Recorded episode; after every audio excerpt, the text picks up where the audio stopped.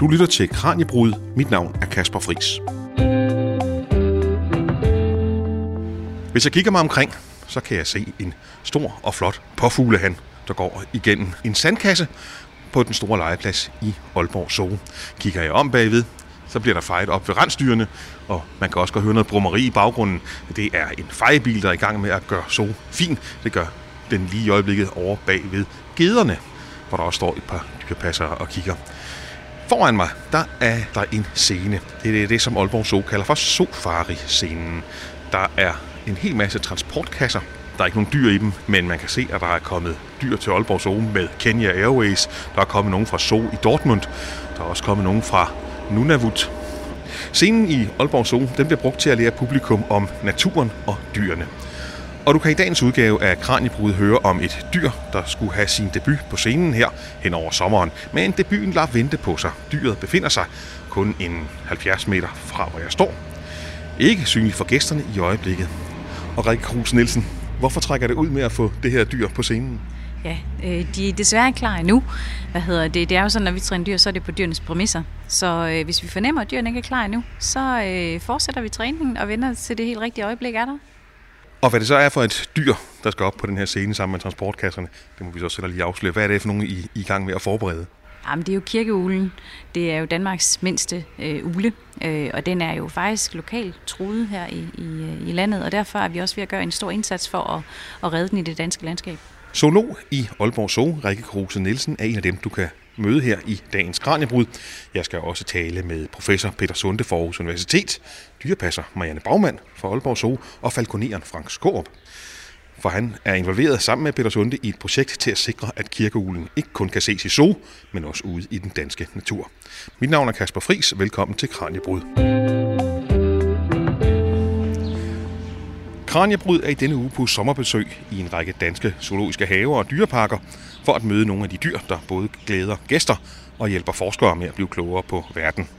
I dag er jeg i Aalborg Zoo, hvor der bor elefanter, zebraer, kvælerslanger, kænguruer, tiger, krokodiller, dovendyr, aber, flamingoer og løver. Spændende og flotte eksotiske dyr. Men vi skal i stedet tale om en lille bitte fugl, der er ikke meget større end en solsort, og kun kan prale af at have en farvepragt bestående af nuancer af brun og hvid. Aalborg Zoo har to kirkeugler, og de lyder de gode navne Johannes og Herdis, men de er altså ikke helt klar til at blive præsenteret for publikum endnu. Men lidt senere i programmet, så får vi alligevel lov til at komme ind øh, bag kulisserne for at hilse på dem på behørig afstand, så de ikke bliver alt for stresset af, at der pludselig står en lille gruppe tobenede og snakker med lydudstyr, mikrofon og alt muligt. Og der er også geder, kan man fornemme i baggrunden. Kirkeuglernes nuttighedsfaktor er trods den manglende farvepragt mægtig stor, men desværre er der ikke ret mange, der får dem at se her i Danmarks natur. For godt 50 år siden var der skønsmæssigt et par tusind kirkeugler herhjemme. Sidste år var der formentlig kun godt 10 ynglende par. De fleste af dem bor i Himmerland, og falconeren Frank Skorup kender vist nærmest dem alle sammen. Hvor bor de henne, de her tilbageværende kirkeugler? Ja, de bor her i øh, Østhimmerland, eller Himmerland. Og øh, jamen, det er på små øh, nedlagte landbrug. Det er jamen, med store haver. og nogen har øh, dyr, og andre har ingen dyr, og nogen har... Ja, så det er sådan meget varieret. Og så er der jo nogle søde mennesker, der går og passer på den. Jeg kører døde daggamle kyllinger ud til den, som vi så fodrer med. Så at på den måde forlænger vi også livet på de gamle kirkeugler, og dernæst, jamen, så får de flere unger. Så des flere unger vi kan producere, der kommer ud i naturen, jamen det større er sandsynligheden for, at kirkeulen den simpelthen overlever. Men de bor ikke kirker? Nej, desværre, men det har de gjort. Øh, I gamle tid, inden at vi mennesker vi fuldstændig lukkede af for, at fuglene og dyrene kunne komme ind i kirken, jamen der ynglede de også i kirken. Så det er der er ord kirkeule, det kommer. Du arbejder som falconer, Frank, men det er jo så ikke øh, for at tæmme de her kirkeuler, at du har den her interesse for at bevare dem her i Danmark. Men hvor stammer så den, din, din kirkeuglepassion fra? Jamen, min kirkeuglepassion, den stammer helt fra, jeg var sådan en knægt på en 5-7 år, der var kravlet op i vores dejlige æbletræ, og der stod i fuldstændig blomsterflor, og en halvanden meter fra mig, der sad der en lille flot kirkeugle, og det billede, det går jeg stadigvæk med, og det synes jeg, at alle børn, der måtte kunne eller har et dejligt æbletræ, de kunne kravle op i, de skulle kunne have chancen for, at der skulle kunne sidde sådan en lille, flot kirkeugle, som man kunne se. Det er jo desværre gået lidt af, af fløjten, i hvert fald med kirkeulen. Øh, æbletræerne er der stadigvæk, så det er derfor, at jeg er gået ind i det her. Og så har jeg været så heldig at møde Lars Bo Jacobsen, som er biolog, som har ringmærker over 400 kirkeuler her i Danmark.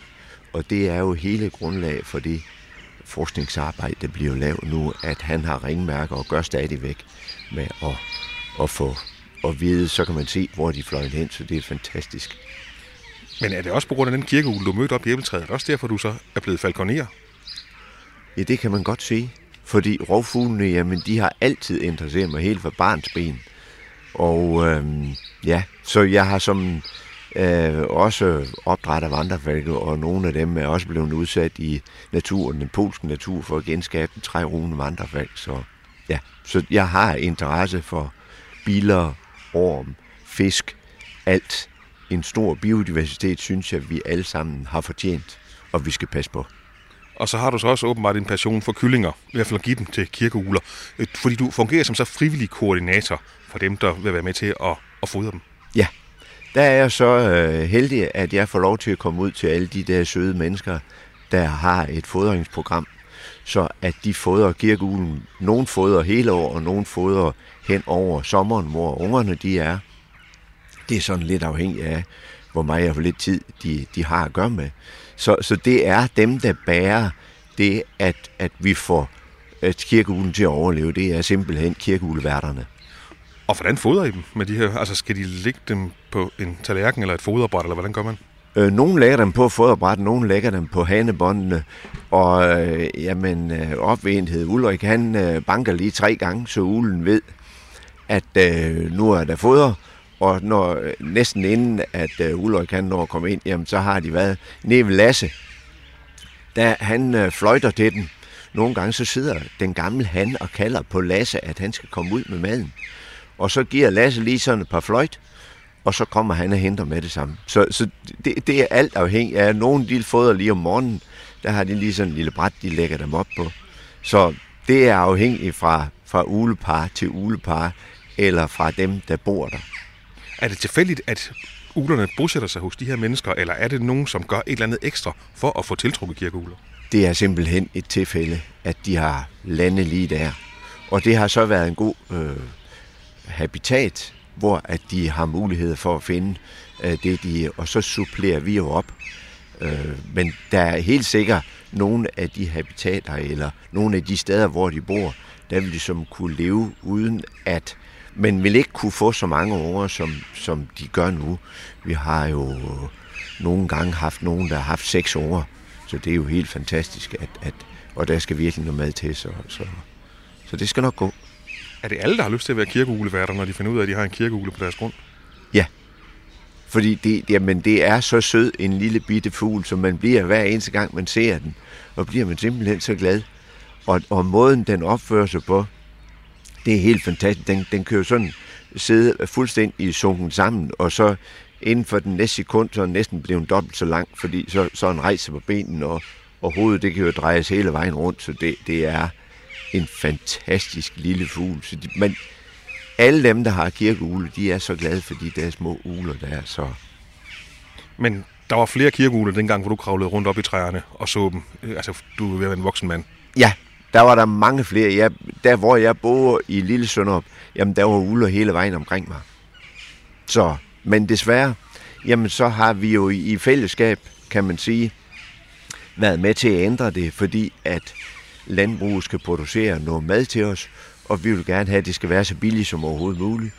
Og øh, jamen, så er de nødt til at øge produktionen, og på den måde, så det er jo ikke sådan, at der er et landbrug, nogen steds i Danmark, der har sagt, nu skal vi øh, ændre det hele for, at så kan vi komme med med kirkeulen. Det er jo bare tilfældighedernes spil. Og det skal vi høre mere om nu, fordi at jeg har for ikke så længe siden øh, mødt professor Peter Sunde fra Aarhus Universitet. For Aarhus Universitet er en del af det her kirkehuleprojekt sidste år, der afsatte Miljøministeren 1 million kroner til at forsøge at bevare kirkehulen i Danmark. Og øh, der er også nedsat en Vildforvaltningsrådets kirkeuglegruppe, Den består af repræsentanter fra Landbrug og Fødevare, Dyrenes Beskyttelse, Danmarks Naturfredningsforening, Danmarks Jægerforbund og Dansk Ornitologisk Forening, og så også Aalborg Zoo og Aarhus Universitet. Peter Sunde, professoren, har beskæftiget sig med kirkeugler i en årrække, og jeg mødte ham for et par uger siden, hvor han fortalte mig om, hvad de aarhusianske forskere håber at finde ud af i løbet af de næste par år omkring kirkeugler. Men først skal du lige høre en mærkelig lyd.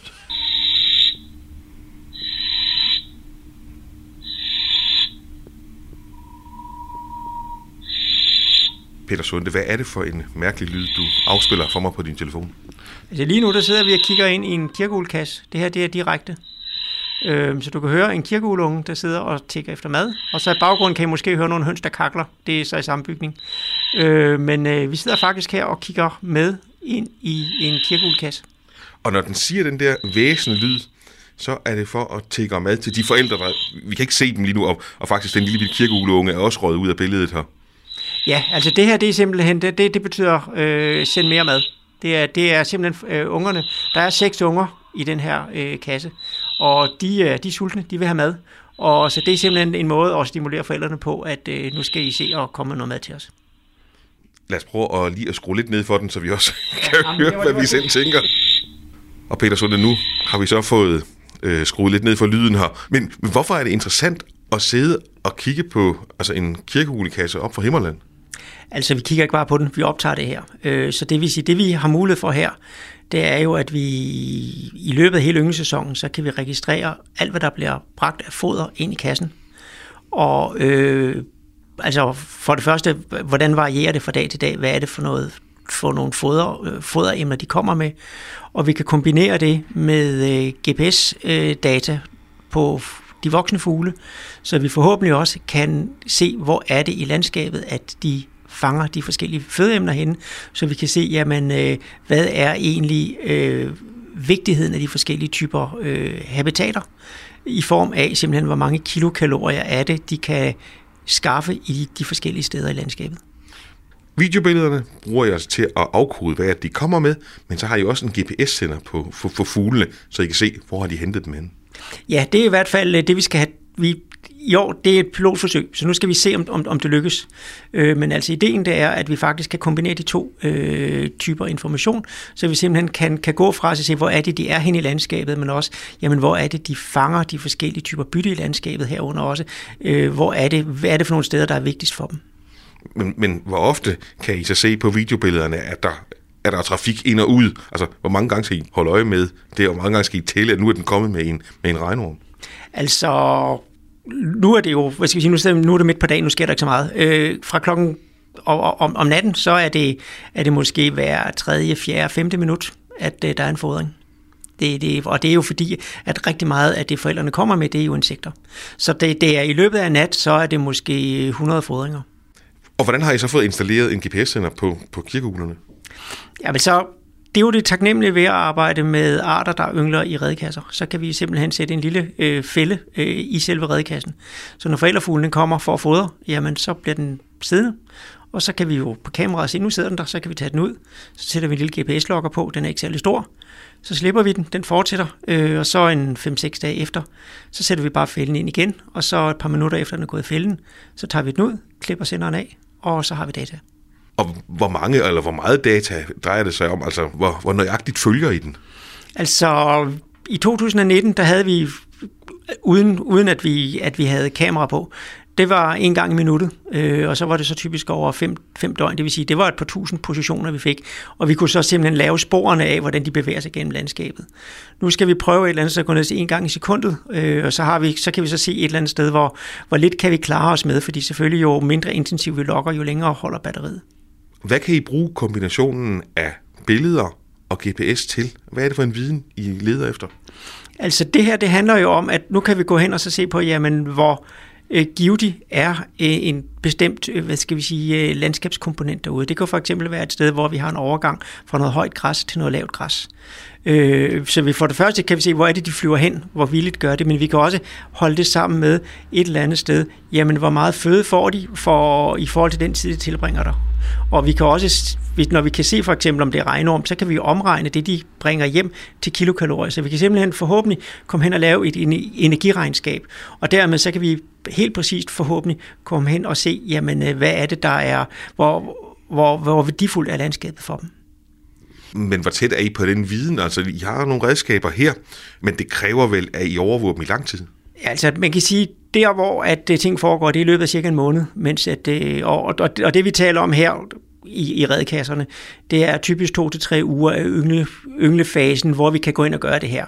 Men det skulle så også gerne være repræsentativt for, for hele ynglesæsonen. Øh, forhåbentlig så kan vi starte øh, de her kameraer, hvis de vender sig til dem. De virker som om, de er fuldstændig ligeglade med dem. Øh, simpelthen allerede, når hun ligger på æg. Øh, så vi i princippet kan, kan, kan overvåge dem fra, hun ligger på æg, og så til den sidste unge har forladt kassen. Og når ynglesæsonen er særlig interessant, så er det fordi, at der brænder de altså ekstra meget krudt af, fordi de skal have fodret de her unge. Jamen, og, og også fordi det er ynglesæsonen, vi kan se, at det er det, der er, er flaskehalsen rent bestandsmæssigt. Det er, altså, de klarer sig fint i resten af året. De har ingen problemer med at finde, finde føde om, om, om vinteren, om efteråret. Men i ynglesæsonen, så har de et problem, og det er i maj og det er juni måned, der skal de have, have masser af føde til deres unger. De lever af insekter, de lever af regnorm, og de lever af mus. Og øh, lige præcis øh, med det landskab, som vi har nu, så kan vi se, at i maj og juni måned, jamen der gror det til, og øh, i realiteten, så kan vi så se, at der er kun regnorm tilbage. Og det er et stort problem, fordi når det er tørt, så er der ikke noget føde, og så dør ungerne sult. Altså når du siger, at det kun regner om tilbage, så er det fordi, at de derudover egentlig gerne vil have nogle mus og nogle insekter, men de findes ikke, det har I fået slået fast. Ja, især, især øh, altså Antallet af mus, øh, uh, musebestanden eller småknæverbestanden er, øh, er jo gået ned i Danmark, simpelthen fordi der er mindre levesteder i landbrugslandet. Uh, fordi de skal jo typisk leve der, hvor der er, er hegn og hvor der er højt græs, uh, hvor der er kvæs. Uh, så det er den ene vigtige fødeemne. Det andet vigtige fødeemne, det er store insekter, især øh, Oldenborg, øh, tidligere for eksempel, men det kan også være skarnbasser. Øh, de, lever også, de tager også masser af, af alt muligt andet. Men, og der ved vi jo, at, at insektbestanden er jo kollapset generelt i landskabet. Og det er jo så også noget af det, man skal arbejde på fremadrettet, fordi kirkeulen er jo i princippet, grund til, at den forsvinder, ligesom mange andre øh, fuglearter, der lever af store insekter, som for eksempel rødrykket tornskade. Det er jo en indikation på, at øh, naturen er forsvundet i landbrugslandskabet. Det er ikke kun kirkeulen, der forsvinder. Det er alt det, som ligger under den i, i fødekæden. Ja, altså vi kan betragte de her øh, arter, der lever af de her store insekter, blandt andet som en form for indikatorarter. Øh, så de, det er jo ligesom dem, der måske har gjort os opmærksom på, at der er noget meget mere grundlæggende, der er galt. Og hvis vi skal ind et eller andet sted og bringe det her tilbage, jamen så skal vi jo ind et eller andet sted også og, og prøve at se, hvordan kan vi, kan vi reetablere øh, noget, noget, hvad skal vi sige, nogle af de her bestande af, af, af insekter og mus i, i, hvad skal vi sige, i, i de dele af landbrugslandskabet, hvor at, at, at vi har mulighed for at gøre det. I jeres pilotprojekt med uglefjernsynet og øh, GPS-senderen, hvordan arbejder I så med landskabet, om jeg så må sige? Altså, vi er der nu, hvor at øh, vi har, der, der, Miljøministeriet har givet nogle midler til, at der kan laves nogle, nogle, nogle forsøg. Øh, og så i øjeblikket, der har vi tre til fire øh, uleterritorier, hvor at vi så har prøvet, at det er så op til en hektar, øh, hvor at, at der så bliver blandt andet udlagt øh, striber med højt græs, som der så øh, gerne skulle blive til levesteder for øh, specielt markmus, men også andre, andre musearter, men også store insekter. Øh, og så er det så også vigtigt samtidig, at der er sådan en mikrostruktur, det vil sige, der skal både være højt græs og lavt græs ved siden af hinanden, fordi i det høje græs, der lever arterne, men der kan ulerne komme til det. I det lave græs, det er der, hvor de kan komme til det. Og det er jo, det er jo den, hvad skal vi sige, form for, hvad skal vi sige, mikrostruktur, som der øh, giver levesteder for, for kirkeuler, men, men en række andre arter også.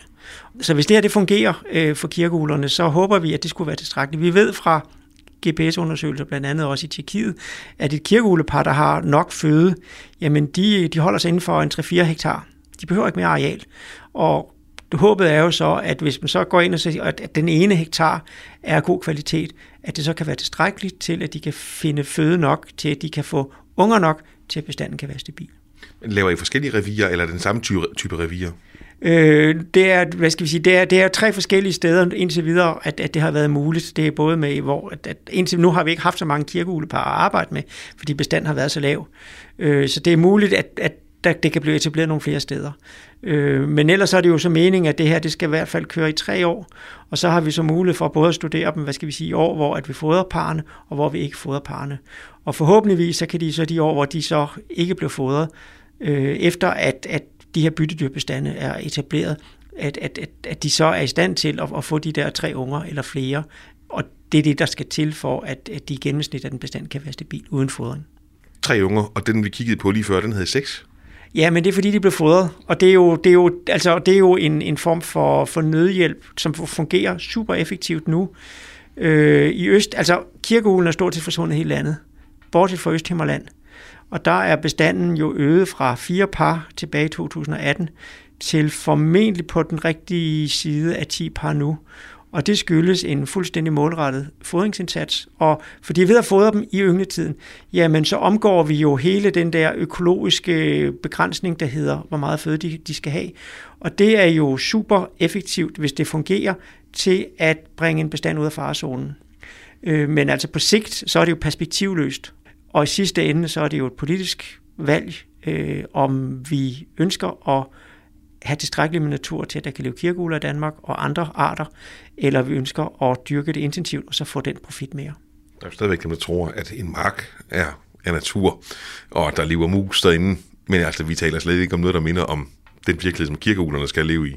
Altså, i det moderne produktionslandskab, vi har jo i dag marker, der jo ofte er en kilometer på hver led, inde i den der markstruktur, der er der stort set ikke noget at leve af for kirkeugler og alle mulige andre. Og det er jo fair nok. Det er jo, det er jo, vi, produ- altså, vi dyrker det jo for at, at, at, få en afgrøde ud af det. Så det vi taler om her, det er at de der, det, der ligger ind imellem. Det vil sige typisk, hvor vi har, har, har hvad skal vi sige, hoppelandbrug, og vi har nogle læhegn og så videre.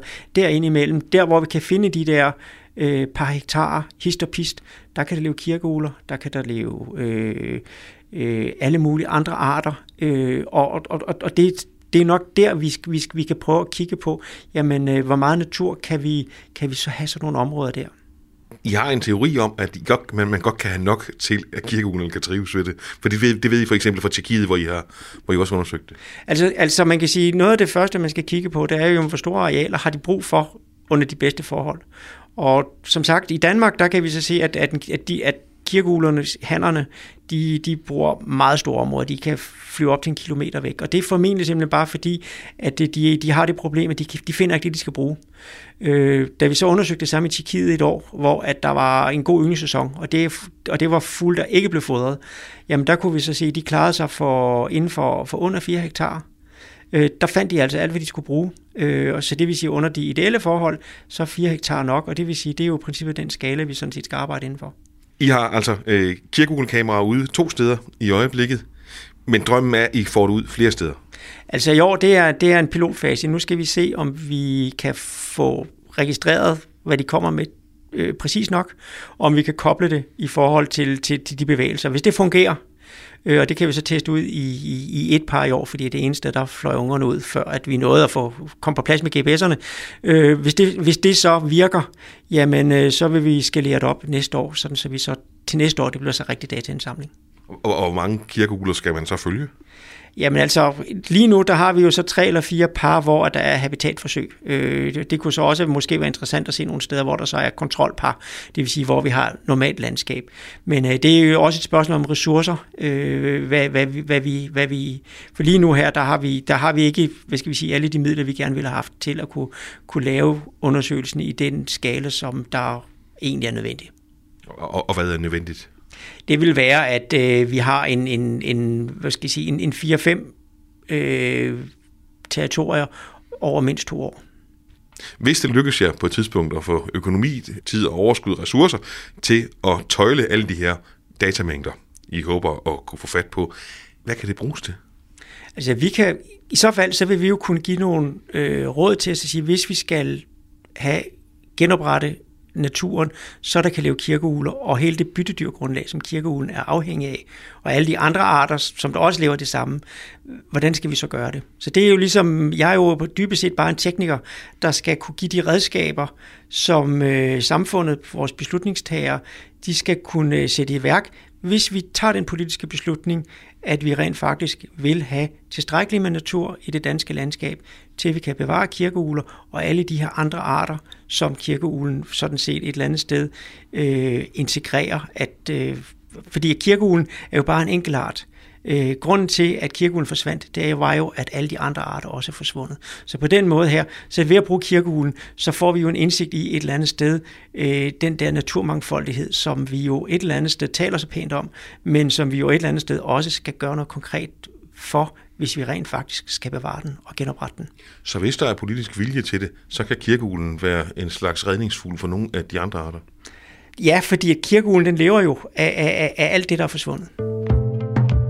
I indledningen af interviewet med Peter Sunde fra øh, Aarhus Universitet, der kunne man altså høre de her lyde fra en redekasse, en kirkeugleredekasse, og Falconer Frank Skårup. Det er noget med, at næste år, der er det ikke kun Peter Sunde og hans kolleger, der får lov til at følge med der. Det gør vi andre også. Ja, for det er jo sådan, at Danmarks Naturfredningsforening, de har øh, fået samlet nogle penge, så at de har etableret, så det bliver sådan, at man kan sidde og kigge på ens webside, eller hvad nu det hedder, så noget kom, øh, på computeren, eller på storskærmen derhjemme, øh, fjernsynet, og følge med i, hvad kirkeulen, hvornår han, han kommer med mad, hvornår hun, hun for eksempel lægger de første æg, og hvornår de første unger, de klækker, og hvordan man, at øh, kirkeulen simpelthen graver hul i redematerialen for at lave sådan en lille fordybning, hvor den kan lægge sin æg i. Det bliver mega fantastisk, og jeg vil sidde som kline til skærmen og følge med i, hvad søren der sker. Og det vil den danske befolkning også kunne, så det bliver simpelthen så flot. Frank Skår, hvorfor kan du og de andre, der øh, fodrer kirkeuglerne, ikke bare blive ved med at holde dem i live ved hjælp af fodring? At det, det med fodring, det er bare lige for at lige holde hånden under dem her, indtil at vi får lavet øh, de tiltag, der skal til for, at den kan overleve af sig selv. Så du håber egentlig på at blive arbejdsløs i forhold til det her med fodring? Helst i dag end i morgen. Er der andet, I gør som frivillige, end at fodre dem? Altså, skal I sikre, at der ikke er for meget jagt i nærheden, eller hvad, hvad, hvad der nu kan stresse dem? Ja, nej, nej, nej, nej. Det vi øh, gør, det er, at vi tager rundt og tømmer redderne for alt det affald, der er kommet i løbet af, af, af sommeren der, og ser efter, om der eventuelt skulle ligge øh, en, der er gået til, som er ringmærke, så vi kan se, jamen, fordi vi har en høj alder på, på kirkeuglerne, så der er, øh, det er biolog Lars Bo Jacobsen, der så er med til at forestå, at øh, kasserne bliver tømme og tjekke, om der skulle have været en ring fra et tidligere øh, individ, som er gået til at enten alder eller anden vis, eller det kan også være øh, en eller anden ting, en fugl, de har slæbt ind øh, til, til mad, som eventuelt kunne være ringmærke, også for at se og samle gylp og se, hvad, hvad foregår der i kassen. Og så har vi udviklet nogle nye kasser, som er lidt dybere, så vi kan have mere reddet materiale i, og det vil sige, så kan de også suge mere rent ud sagt lort op, så at det bliver optaget i den det bliver så sådan næsten helt sådan kompost, som vi så renser ud en gang om året og lægger nyt redemateriale i. Det er luksusboliger, det er de bor i de kirkeugler. Øh, ja, men det lugter ikke ret godt. Det må man sige. så jeg har selv været med til, at øh, der var sådan en luksusbolig, en lille, meget fin stærkasse med lidt for stor hul, og der havde kirkeuden besluttet, at der ville den yngle Og der var altså fire unger, og de var smurt ind i lort. Så dem tog vi stille og roligt ud, skiftede redmaterialen ud, skylle dem i lunken vand, så de blev renset og tørt dem igen, og satte dem tilbage. Fordi ellers så, så var de simpelthen døde af, at de var, for der var simpelthen for let plads. Og du fortæller, at de er relativt gamle, de kirkeugler, vi har. For det kan I se på, på ringmærkningen der. Men altså, kan de så godt reproducere sig alligevel? Ja, det kan de. Om, om den er 10 eller 12 år gammel, det har ingen betydning. Og de, de skal jo ikke, de bliver jo ikke slidt op af at søge efter føde, for det får de. Og selvfølgelig fanger de masser af byttedyr. Det er ikke sådan, så sidder de bare og venter på en kylling. De er ude og finde mus, så der lægger jo mus på depot og små frøer og hvad nu ellers de finder. Og de elsker at gå rundt på, på planen og både finde orm og biler. Nu er du så falconer, ja. og du har falke. Men du har så kirkeugler i det frie også. Er der stor forskel på nogle fugle? Nej. Hvis, hvis altså, øh, kirkeulen, den, den er jo flink til at, hvad skal man sige, øh, tilpasse sig det liv, der er på den gård, eller på det hus, ved det hus. Så den indordner sig sammen med dem, der bor der. Og de, de kan jo gå og kigge på den, men i samme øjeblik, det så kommer nogle andre, jamen så, så skjuler den sig. Og det er jo grunden til, at når, når at, uh, at de, de har jo meget fornøjelse af den. Og så, kan, så nogle gange, så kommer der nogen, der, åh, de vil så gerne se en kirkeugle. Men der er den der så ikke. Og selve, jamen, øh, øh, om, om, om det er en musvåge, eller det er en tårnfalk, eller det er en vandrefalk, eller en ørn, jamen, jamen så er de ikke vanskeligere at træne end noget andet, hvis det er det, der øh, kommer an på. Det er tålmodighed, og det er, man er tjener for fuglen. Så det er mig, der tjener fuglen, og det er ikke fuglen, der tjener mig. Jeg tænker da nogle gange, at det er mig, der bliver trænet af fuglen. For når at, øh, det er jo den, der bestemmer, hvad skal der foregå, hvad skal der ikke foregå. I forhold til, at den, den er jo ude at flyve, og derfor skal jeg servicere den ordentligt. Og den træning, den skal vi altså høre mere om nu her, for i Aalborg Zoo, der er der også træning i gang, men det er altså med kirkeuglerne, at der bliver trænet.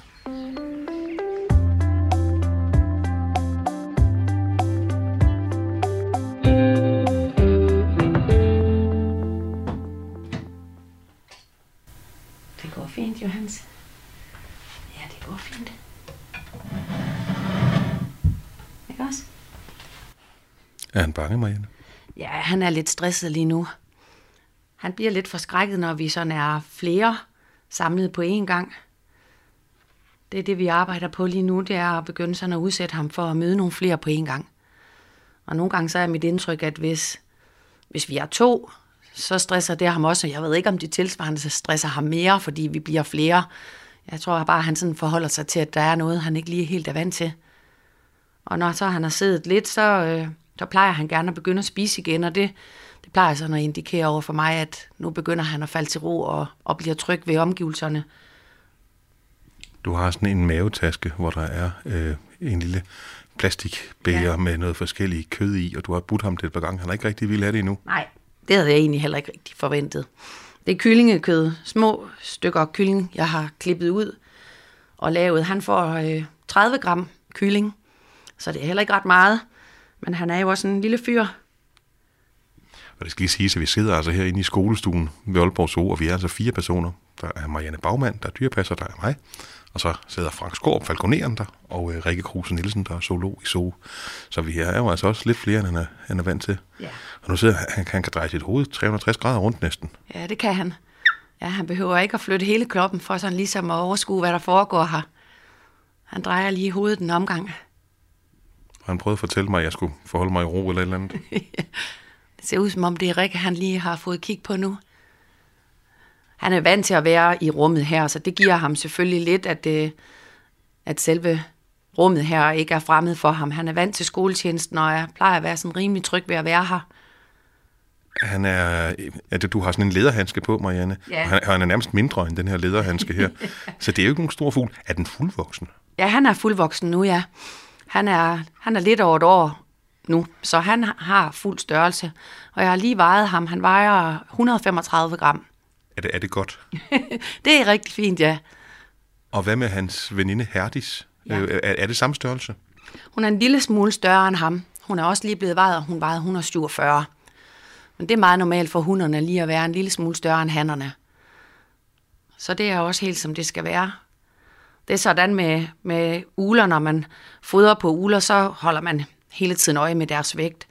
Øh, vores samspil med hinanden afhænger meget af, om, om han er sulten, eller om han ikke er sulten. Hvis han ikke... Øh, hvis han har fået for meget at spise i går, og det kan man selvfølgelig godt vælge at, at, at lade ham få en, lidt mere en dag, så ved man bare, at dagen efter, så har han ikke sådan det helt samme behov for at være sammen med mig, som, som hvis, at, øh, hvis han er sulten. Så du indønder dig hos ham med mad, når ja. han er sulten. Ja, det gør jeg. Men det er jo, altså, det er jo helt naturlig adfærd, for, for det er jo også det samme, der gør sig gældende i naturen, at, at hvis de sidder et sted og ikke er sultne, så bevæger de sig heller ikke. Så, så sidder de stille. De flyver ikke bare sådan for sjov. Øh, så, så man flytter sig, når man skal have noget at æde, og det gælder også for ulerne her hos os. Er det et, et godt tegn, at han sidder og snakker med? Jeg synes, det virker som om, at det er sådan en, en lyd, der, der indikerer over for mig, at han er ikke, han er ikke bange lige nu. Han er ikke i panik i hvert fald. Nej, han er ikke i panik. Og hvis han så havde været i frygtelig bange og nærmest panisk, så var han begyndt at, at forsøge at flyve. Ja, altså for det første vil han selvfølgelig forsøge at, at flyve væk fra mig. Øh, og hvis der er noget, der sådan lige sådan pludselig stresser dem, så, så bliver de sådan meget lange, så rejser de sig op sådan og, og kører rundt med hovedet og forholder sig til, hvad, hvad var det, jeg så der? Og lige nu sidder han øh, sådan helt sammenstunken og er blevet en, en lille smule pustet op og, og sidder sådan og småsnakker lidt. Så det, det tager jeg som god tegn. Er det et svært eller et nemt dyr at passe? Det er et svært dyr at passe. Altså, jeg har jo arbejdet med alle mulige forskellige slags dyr, og jeg har egentlig altid sagt, at rensdyret var det sværeste dyr, i hvert fald at træne. Øh, de hviler sådan meget i sig selv, og har egentlig ikke sådan umiddelbart det, det store behov for at være sammen med os. Men det er, det er alligevel lykkes okay med, med rensdyrene, men jeg har altid sagt, at de var de sværeste, indtil at vi har fået uler. Så ved jeg godt, at det ikke er tilfældet længere. Hvorfor? Jamen, de, er, de har egentlig heller ikke det store behov for os. Altså, som jeg sagde før, så har de behov for at være sammen med os, fordi at vi leverer føden.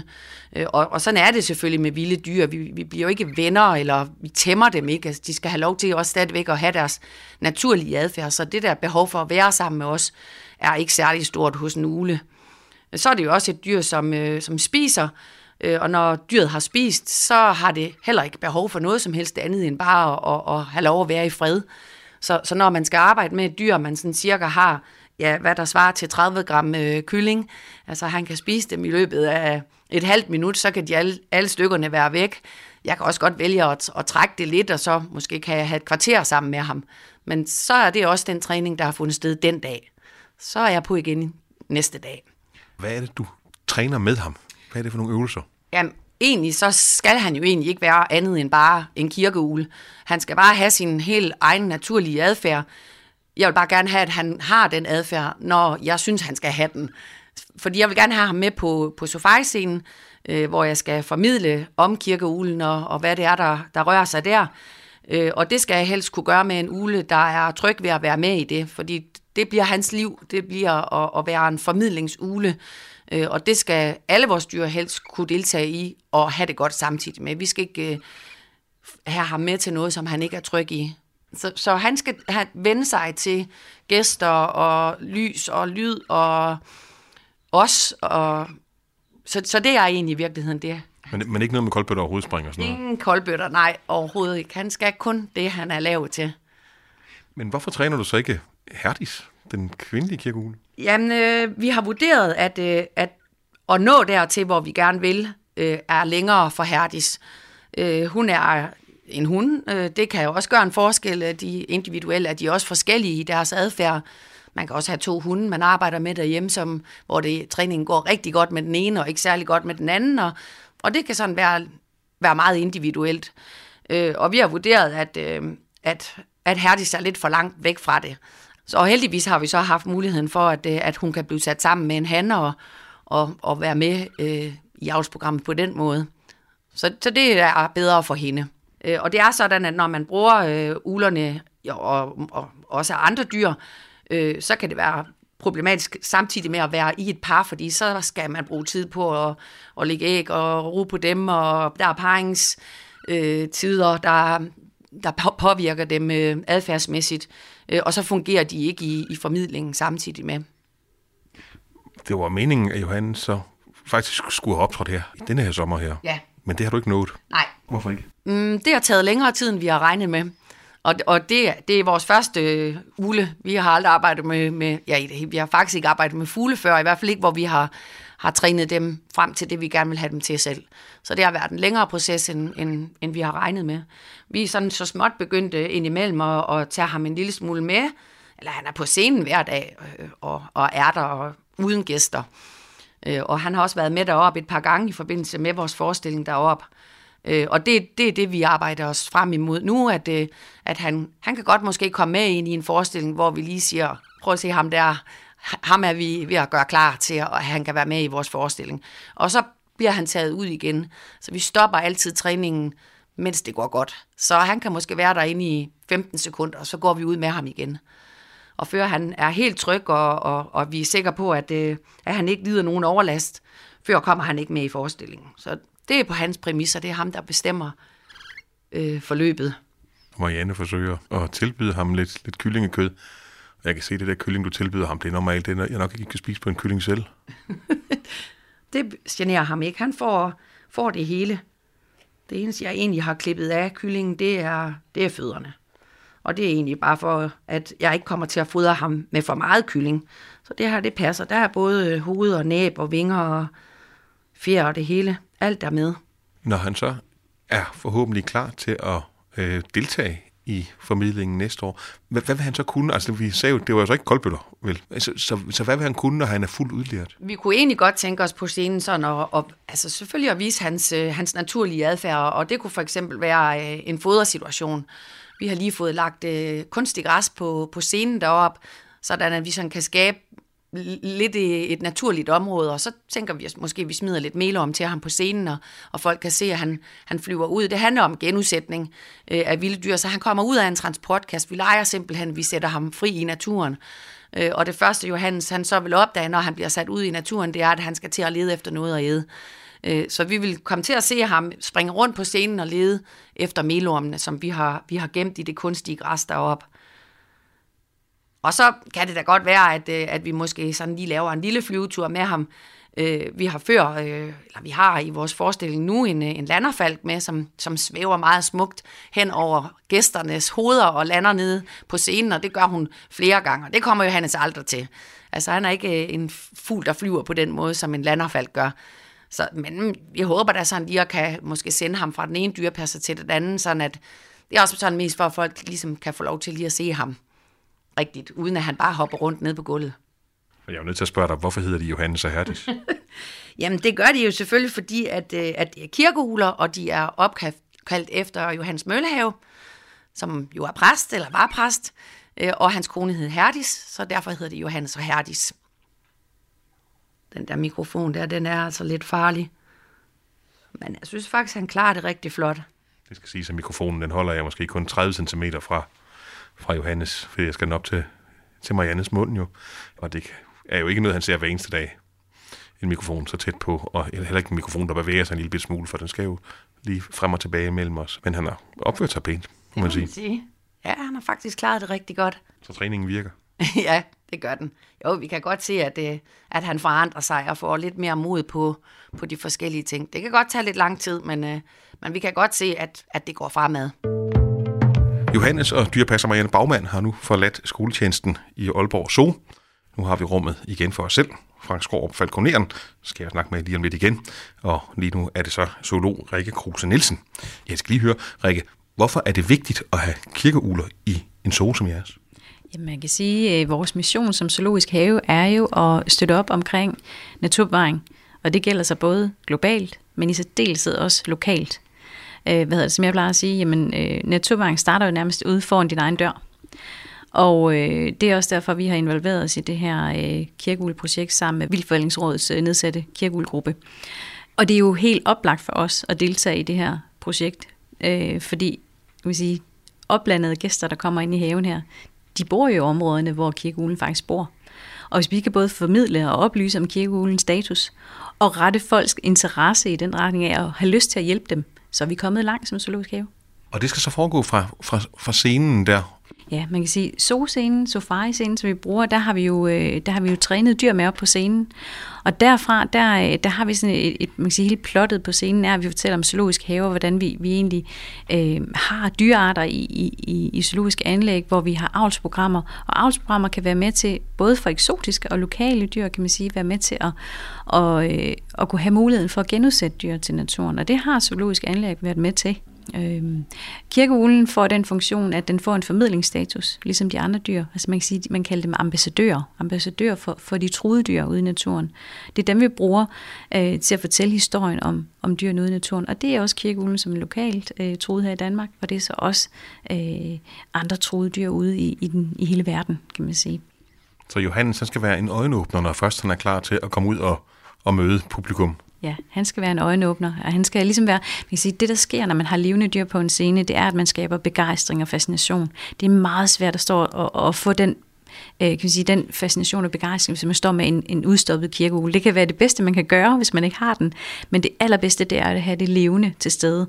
Det gør altså indtryk på folk, når de ser det levende der. Øhm, så derfor så, øh, så, øh, så laver vi en ambassadør, en, en formidlingsugle her i, i Aalborg Zoologisk Have, til netop at kunne formidle om alt det arbejde, der bliver gjort derude lige nu, som er enormt vigtigt for, at vi kan redde kirkeulen i den danske natur. Det er simpelthen at sætte fokus, så folk igen, som jeg siger, vi har jo faktisk haft fokus på det i, i noget tid heroppe, og har også haft en presse ude omkring kirkeulen og vores arbejde, og vi kan jo mærke, at vi får henvendelser fra, fra folk i oplandet, der enten gerne vil hjælpe på en eller anden måde, øh, sætte en ulekasse op, de vil gerne have for eksempel Frank ud lige at kigge på deres område. Har de egentlig sådan et område til kirkeule i deres have, der, på deres grund? Øh, kan de få en vurdering af det? Fordi vi rigtig gerne være med i det her. Kan vi få flere af de her folk i spil, så er det jo mega, mega fantastisk. Så kan vi være endnu flere om at hjælpe hinanden for at, at ligesom bevare kirkeulen i den danske natur. Så det er det, vi gør, det er at skabe den her interesse, øh, oplyse, så vi får flere med derude. Og, og det har vi allerede fået. Vi har øh, jævnligt hvad hedder, henvendelser her på stedet. Øh, og så sender vi dem selvfølgelig videre til Frank, som jo er frivillig koordinator her i, i, øh, i projektet. Frank Skorup, du er så frivillig koordinator for dem, der fodrer kirkeuglerne ja. rundt omkring. Og Rikke Hus Nielsen, I her fra Aalborg Så er så med øh, som bidragyder til den her kirkeuglegruppe, som Øh, hvor der sidder repræsentanter fra Landbrug og Fødevare, Dyrenes Beskyttelse, Danmarks Naturfredningsforening og Danmarks Jægerforbund og Dansk Ornitologisk Forening. Og så er Aarhus Universitet også en del af arbejdet, som man kunne høre lidt tidligere i udsendelsen her. Men jeg kan næsten forstå på dig, Rikke, at ligesom Frank egentlig drømmer om, at han kan slippe for at fodre øh, ulerne på et eller andet tidspunkt, fordi der er så mange, at de ikke behøver at blive fodret, fordi de har så gode muligheder for at få mad, så drømmer du egentlig også en lille smule om, at at I egentlig kan være fri for at skulle vise kirkeuglen frem som en truet dyreart og bruge den som øjenåbner. Ja, altså man kan sige, at jeg har nøjagtigt det samme håb som Frank, at vi på et eller andet tidspunkt når målet. Når målet, at kirkeuglen kan klare sig selv i den danske natur. Jeg tror, der går nogle år, og man kan sige, at stadigvæk, selvom at kirkeulen får det godt ud i den danske natur, jeg tror, det er vigtigt, at vi stadigvæk fortsat her formidler om den, også på den side, af, hvis vi kommer derhen. Jeg tror, det er vigtigt at holde ved de her arter, der har været sårbare og været nærved uddøde, kan man sige, lokalt. Øhm, at vi stadig holder fokus på den. Så derfor tror jeg faktisk, at vi vil fortsætte øh, det her arbejde, og vi bruger også enormt mange ressourcer på den her træning. Det kunne du også fornemme, altså år og et år, og nu to år, måske næste år. Øh, så selvfølgelig vil den ule også skulle bære det formål at have den tid, vi bruger i det og investerer i det, skal selvfølgelig også have kæmpe formål, at, at vi bliver ved med at formidle med kirkeulen. Jeg synes ikke, vi er færdige, selvom kirkeulen får det bedre i den danske tur. Vi vil fortsætte. Og Frank Skår, hvornår bliver du så arbejdsløs? Hvornår, hvornår kan du slippe for at fodre kirkeuler? Der er 10 par i øjeblikket, sådan cirka i hvert fald, ynglende par. Ja. Jamen, jeg, jeg, jeg håber på at kan blive arbejdsløs sådan øh, inden for de næste 5-10 år.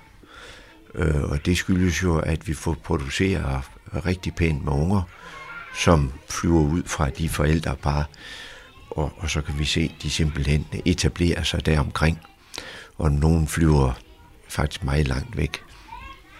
Så på den måde, jamen, så, så jeg, jeg, jeg ser, at det, det, det er fantastisk, at den samling mennesker fra Vildforvandsrådet, at, og Vildforvandsrådet er enige om, at det støtter vi, og både den her regering og den tidligere regering støtte økonomisk op omkring og få lavet en national handlingsplan. Så det, det er fantastisk, at, at det, det, kan lade sig, det kan lade sig gøre. Men 10 ynglende par, Altså, der skal jo ikke ret mange færdselsulykker til, før at det går galt jo. Nej, men det, det kunne have været endnu værre. Vi kunne have været så langt nede, så der slet ikke var nogen tilbage, og man måske var nødt til at starte et udsætningsprojekt. Så er det altså bedre, og det her, det er jo også sådan en øjenåbner til hele det danske samfund, eller det hele jordkloden, at vi er altså nødt til at tage os sammen. Vi er nødt til at passe på de ting, der er der, og det er bedre at passe på det selv, om der er få tilbage, end at man venter til det er væk, og så er der nogen, der siger, det var godt nok ærgerligt, nu er vi så nødt til at begynde at gøre noget. Nu gør vi noget ret tidigt.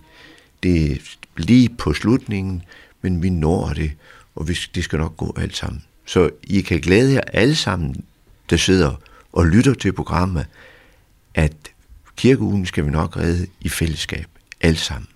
Så tusind tak til alle, der gør en indsats, der hjælper med det. Tak. Tak skal I have, både Rikke Kruse Nielsen, zoolog ved Aalborg Zoo, og falconer Frank Skorp. Og tak fordi I ville have besøg af mig og vise mig Johannes. Det her, det var øh, Kranjebryd Sommer. Mit navn er Kasper Fris, og øh, vi har igen i morgen et program, hvor vi besøger en dansk zoo eller en dyrepark og fortæller om et af de dyr, som man arbejder med der. Programmet er produceret af Videnslyd for Radio 4.